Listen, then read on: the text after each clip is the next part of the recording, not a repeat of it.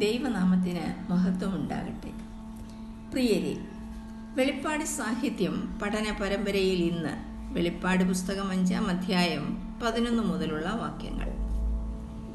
പതിനൊന്നാം വാക്യം. പിന്നെ ഞാൻ ദർശനത്തിൽ സിംഹാസനത്തിന്റെയും ജീവികളുടെയും മൂപ്പന്മാരുടെയും ചുറ്റിലും ഏറിയ ദൂതന്മാരുടെ ശബ്ദം കേട്ടു. അവരുടെ എണ്ണം പതിനായിരം പതിനായിരവും ആയിരം ആയിരവുമായിരുന്നു. ഇവിടെ യോഹന്നാൻ തന്റെ ദർശനത്തിൽ സിംഹാസനം മധ്യത്തിലും അതിനു ചുറ്റും ജീവികളും അതിനു ചുറ്റും മൂപ്പന്മാരും അതിനു ചുറ്റും ദൂതന്മാരുമായി എണ്ണുവാൻ സാധിക്കാത്ത തരത്തിലുള്ള ഒരു കൂട്ടത്തിന്റെ ശബ്ദം കേൾക്കുന്നു. പതിനായിരക്കണക്കിന് ദൂതന്മാരെ കാണുന്നതായി ഇവിടെയാണ് ആദ്യം പറഞ്ഞിരിക്കുന്നത്. അവരുടെ സ്തുതിഘോഷത്തിന്റെ ശബ്ദമാണ് യോഹന്നാൻ കേൾക്കുന്നത്. ദാനിയൽ പ്രവചനം ഏഴാം അധ്യായം പത്താം വാക്യത്തിൽ ആയിരം ആയിരം പേർ അവന് ശുശ്രൂഷ ചെയ്തു. പതിനായിരം പതിനായിരം പേർ അവന്റെ മുമ്പാകെ നിന്നു എന്ന് നാം വായിക്കുന്നുണ്ട്. പന്ത്രണ്ടാം വാക്യം. അവർ അത്യുച്ചത്തിൽ അറുക്കപ്പെട്ട കുഞ്ഞാട് ശക്തിയും ധനവും ജ്ഞാനവും ബലവും ബഹുമാനവും മഹത്വവും സ്തോത്രവും ലഭിപ്പാൻ യോഗ്യൻ എന്ന് പറഞ്ഞു. പതിനായിരക്കണക്കിന് ദൂതന്മാർ സ്തുതിക്കുന്ന ശബ്ദം യോഹന്നാൻ കേൾക്കുന്നതായി പറഞ്ഞല്ലോ. ദൂതന്മാരുടെ ആരാധന ദൈവത്തിന്റെ പ്രത്യേകതകൾ എടുത്തു പറഞ്ഞുകൊണ്ടാണ്. കുഞ്ഞാട് അറക്കപ്പെട്ടതിനാലാണ് മഹത്വവും സ്തുതിയും ലഭിക്കുവാൻ യോഗ്യനായത്. ഇനി കുഞ്ഞാടിന്റെ യോഗ്യതകൾ എന്തെല്ലാമാണെന്ന് പറഞ്ഞിരിക്കുന്നു. അവന്റെ ശക്തി ധനം ജ്ഞാനം ബലം ബഹുമാനം മഹത്വം സ്തോത്രം ഇവയ്ക്ക് അവൻ യോഗ്യൻ എന്നാണ് അവർ പാടുന്നത്. ഈ ഏഴ് കാര്യങ്ങൾക്ക് അഥവാ പൂർണതയ്ക്ക് അവൻ യോഗ്യനാണ്. ശക്തി ധനം ജ്ഞാനം ബലം ഇവ അവന് സ്വന്തമായിട്ടുള്ളതാണ്. ബഹുമാനം മഹത്വം സ്തോത്രം എന്നിവ ദൂതന്മാർക്ക് അവനോടുള്ള മനോഭാവത്തെ കുറിക്കുന്നു. പതിമൂന്നാം വാക്യം.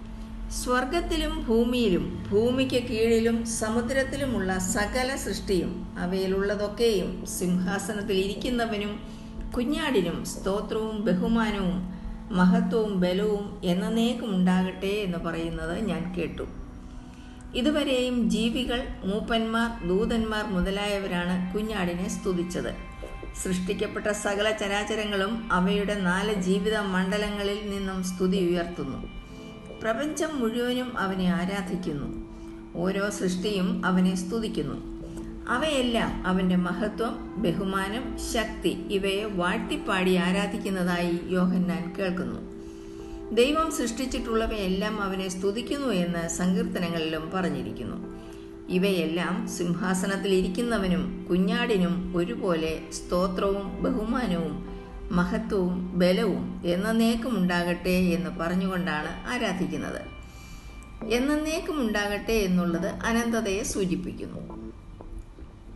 പതിനാലാം വാക്യം. നാലു ജീവികളും ആമേൻ എന്ന് പറഞ്ഞു. മൂപ്പന്മാർ വീണ് നമസ്കരിച്ചു.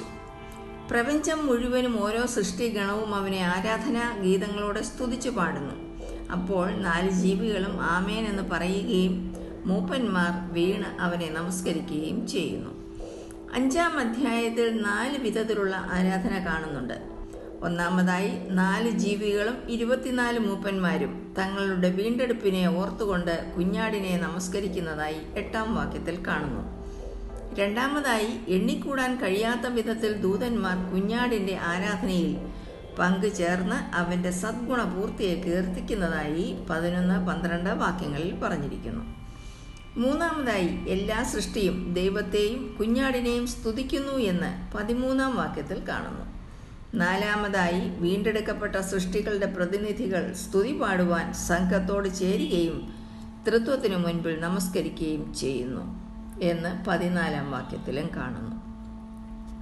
യോഹന്നാൻ കാണുന്ന ഈ ദൃശ്യം ഭാവിയിൽ സംഭവിക്കാനുള്ളതാണ് വീണ്ടെടുക്കപ്പെട്ട സഭ മുഴുവനും ഈ ആരാധനയിൽ പങ്കുകാരായിരിക്കും.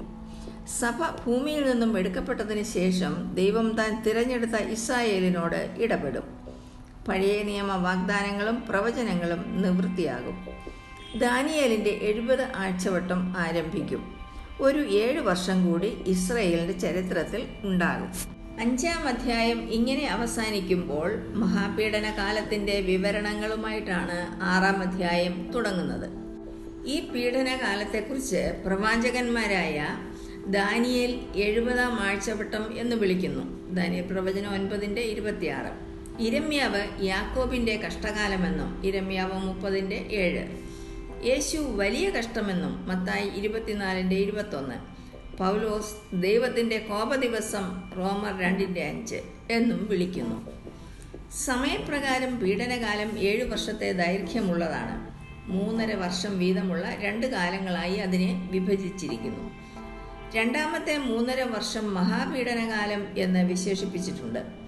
ഈ ഏഴു വർഷക്കാലം ഭൂമി കുഞ്ഞാടിന്റെ പക്കൽ നിന്നും മൂന്ന് തരത്തിലുള്ള ന്യായവിധി നേരിടുന്നു. അവ മുദ്രകൾ കാഹളങ്ങൾ കലശങ്ങൾ എന്നിവയാണ്. വെളിപ്പാട് പുസ്തകം ആറ് മുതൽ എട്ട് വരെയുള്ള അധ്യായത്തിൽ കാണുന്ന ആദ്യത്തെ മൂന്നര വർഷത്തെ പീഡനകാലത്ത് മുദ്രാ ന്യായവിധിയാണ് ഉണ്ടാകുന്നത്. അതിനെക്കുറിച്ച് ആറാം അധ്യായം മുതലുള്ള ഭാഗത്ത് നാം വിശദമായി പഠിക്കും. രണ്ടാമതായി കാഹള ന്യായവിധി.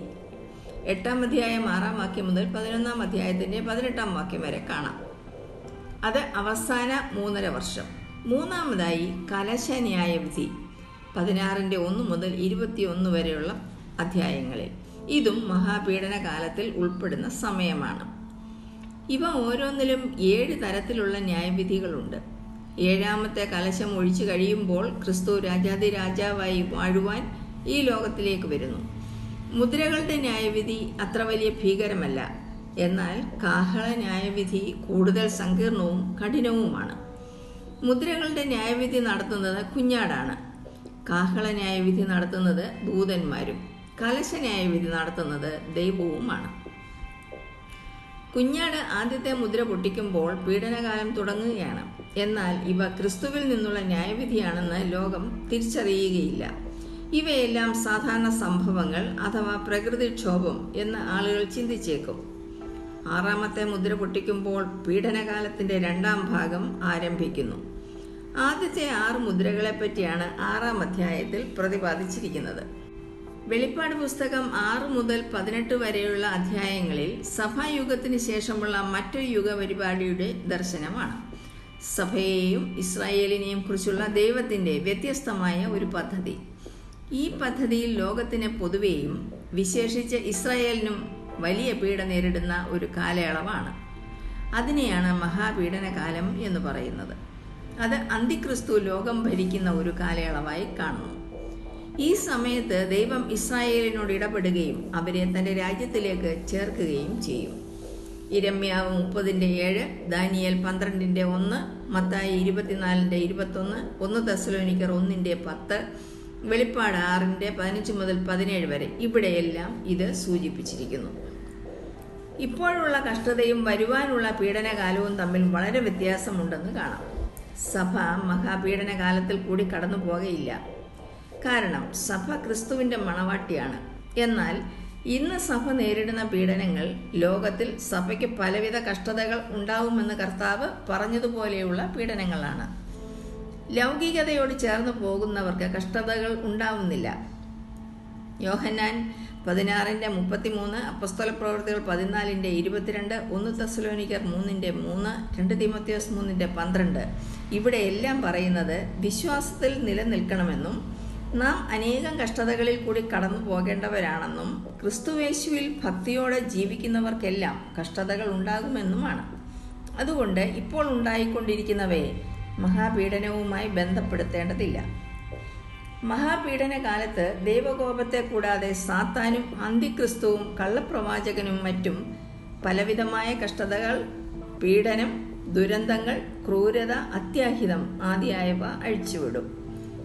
മഹാപീഡനം ഭാവിയിൽ ഒരു പ്രത്യേക കാലയളവിൽ സംഭവിക്കാനുള്ളതാണ്. മത്തായി ഇരുപത്തിനാലിന്റെ ഇരുപത്തിയൊന്നിൽ അന്ന് മർക്കോസിന്റെ പതിമൂന്നിന്റെ പത്തൊൻപതിൽ ആ നാളുകൾ ദാനിയേൽ പന്ത്രണ്ടിന്റെ ഒന്നിൽ ആ കാലത്ത് എന്നും ഈ കാലയളവിനെ വിശേഷിപ്പിച്ചിരിക്കുന്നു. ആ കാലത്തിലെ പീഡയുടെ ഉഗ്രത ലോകാരംഭം മുതൽ ഇന്നുവരെയും സംഭവിച്ചിട്ടില്ലാത്തതും ഇനിമേൽ സംഭവിക്കാത്തതുമായ കഷ്ടതയാണ്. അത് മനുഷ്യപുത്രന്റെ വരവിന് മുൻപ് ആകാശത്തിലും ഭൂമിയിലും ചില പ്രത്യേക അടയാളങ്ങളോടുകൂടെ നിറവേറേണ്ട ഒരു സംഭവവുമാണ്. ഇതിന് രണ്ട് ഉദ്ദേശങ്ങൾ ഉള്ളതായി കാണാം. പ്രധാന ഉദ്ദേശം ഇസ്രയേൽ ജാതിയെ മിശിഹായുടെ വരവിനായി ഒരുക്കുക എന്നതാണ്. ആവർത്തന പുസ്തകം നാലിന്റെ മുപ്പത് സഹരിയ പ്രവചനം പന്ത്രണ്ടിന്റെ പത്ത് ഇരമ്യ പ്രവചനം മുപ്പതിന്റെ ഏഴ് മുതൽ പത്ത് വരെയുള്ള വാക്യങ്ങൾ. രണ്ടാമത്തെ ഉദ്ദേശം ലോകജാതികളുടെ മേൽ ദൈവത്തിന്റെ ക്രോധം ചൊരിഞ്ഞ് അവരെ ന്യായം വിധിക്കുക എന്നതാണ്. ഇരമ്യ പ്രവചനം ഇരുപത്തിയഞ്ചിന്റെ മുപ്പത്തിരണ്ട് മുപ്പത്തിമൂന്ന് യശയ പ്രവചനം പതിമൂന്നിന്റെ ഒൻപത് ഇരുപത്തിയാറിന്റെ ഇരുപത്തൊന്ന് രണ്ട് തെസ്ലോനിക്കർ രണ്ടിന്റെ ഒൻപത് മുതൽ പന്ത്രണ്ട് എന്നീ ഭാഗങ്ങളിൽ ഇതിനെക്കുറിച്ച് കാണാവുന്നതാണ്. ഏഴ് വർഷമാണ് മഹാപീഡന കാലമെന്ന ആശയം.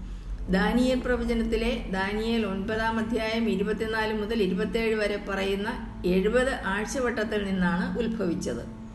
നിന്റെ ജനത്തിനും വിശുദ്ധ നഗരത്തിനും എഴുപത് ആഴ്ചവട്ടം നിയമിച്ചിരിക്കുന്നു. എഴുപത് ആഴ്ചവട്ടം എന്നുള്ളത് ഇസ്രായേലിനെ കുറിച്ച് മാത്രമുള്ളതാണ്. നിന്റെ ജനം എന്നത് ഇസ്രായേലും വിശുദ്ധ നഗരം എന്നത് എരുസലേമിനെയും കുറിക്കുന്നു. ഈ പ്രവചനത്തിന്റെ തൊണ്ണൂറ്റി ഒൻപത് ശതമാനവും സംഭവിച്ചു കഴിഞ്ഞതാണ്.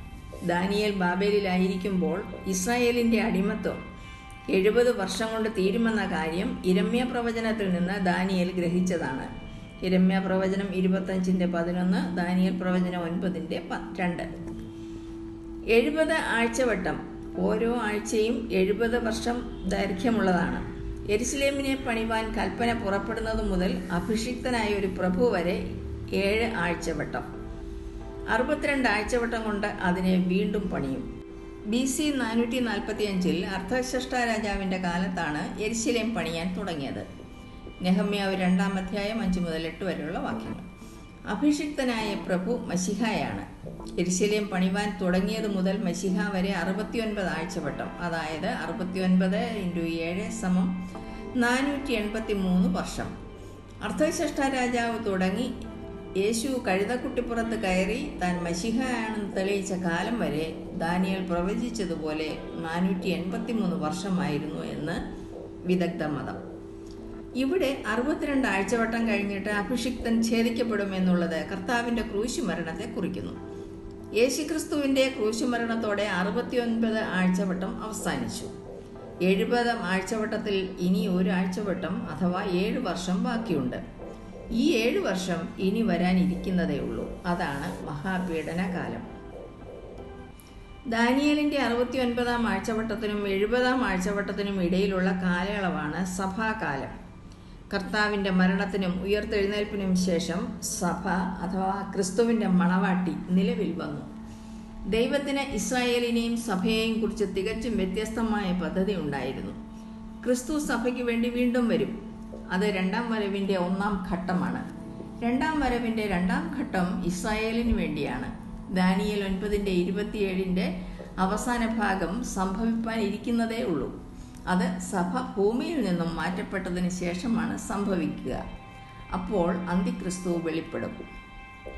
ദാനിയലിന്റെ ഒൻപതാം അധ്യായം ഇരുപത്തേഴാം വാക്യത്തിന്റെ അവസാന ഭാഗത്ത് അവൻ ഒരാഴ്ച വട്ടത്തേക്ക് പലരോടും നിയമത്തെ കഠിനമാക്കുമെന്ന് പറഞ്ഞിരിക്കുന്നു.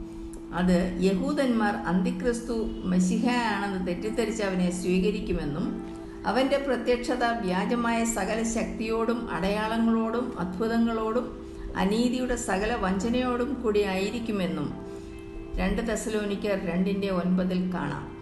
അവൻ ഒരാഴ്ച വട്ടത്തേക്ക് അതായത് ഏഴ് വർഷത്തേക്ക് യഹൂദരുമായി ഒരു ഉടമ്പടി ഉണ്ടാക്കും. അതനുസരിച്ച് എരിശിലേം ദേവാലയം അത് സ്ഥിതി ചെയ്തിരുന്ന സ്ഥലത്ത് തന്നെ പണിയപ്പെടും. മൂന്നര വർഷത്തിന് ശേഷം നാൽപ്പത്തിരണ്ട് മാസം ആയിരത്തി ഇരുന്നൂറ്റി അറുപത് ദിവസം. മഹാപീഡന കാലത്തിന്റെ തുടക്കത്തിൽ തന്നെ അന്തിക്രിസ്തു ഉടമ്പടി ലംഘിക്കുകയും ഹനനയാഗവും ഭോജനയാഗവും നിർത്തലാക്കുകയും ചെയ്യും. അതിനുശേഷം അവൻ ദേവാലയം പിടിച്ചടക്കി സ്വന്തം പ്രതിമ അവിടെ സ്ഥാപിച്ച് അവനെ മാത്രമേ ആരാധിക്കാവൂ എന്ന് കർശന നിയമം നടപ്പിലാക്കും. രണ്ട് ദസലോനിക്ക രണ്ടിന്റെ നാല്. അവൻ പലവിധമായ മ്ലേച്ഛതകൾ പ്രവർത്തിക്കും. തുടർന്ന് വെളിപ്പാട് പുസ്തകം ആറിന്റെ പതിനെട്ട് വരെയുള്ള അധ്യായങ്ങളിലെ കാര്യങ്ങൾ സംഭവിക്കും. ക്രിസ്തുവിന്റെ രണ്ടാം വരവിൽ അതായത് മഹത്വ പ്രത്യക്ഷതയിൽ അവൻ അന്തിക്രിസ്തുവിനോട് ഇടപെടും. ക്രിസ്തു അന്തിക്രിസ്തുവിനെ ന്യായം വിധിക്കുകയും എരിയുന്ന തീപ്പൊയ്കയിൽ അവനെ ജീവനോടെ തള്ളിയിടുകയും ചെയ്യും. തുടർന്നുള്ള ഭാഗങ്ങൾ അടുത്ത ആഴ്ചയിൽ കേൾക്കാവുന്നതാണ്. ദൈവം ഏവരെയും സമൃദ്ധമായി അനുഗ്രഹിക്കട്ടെ.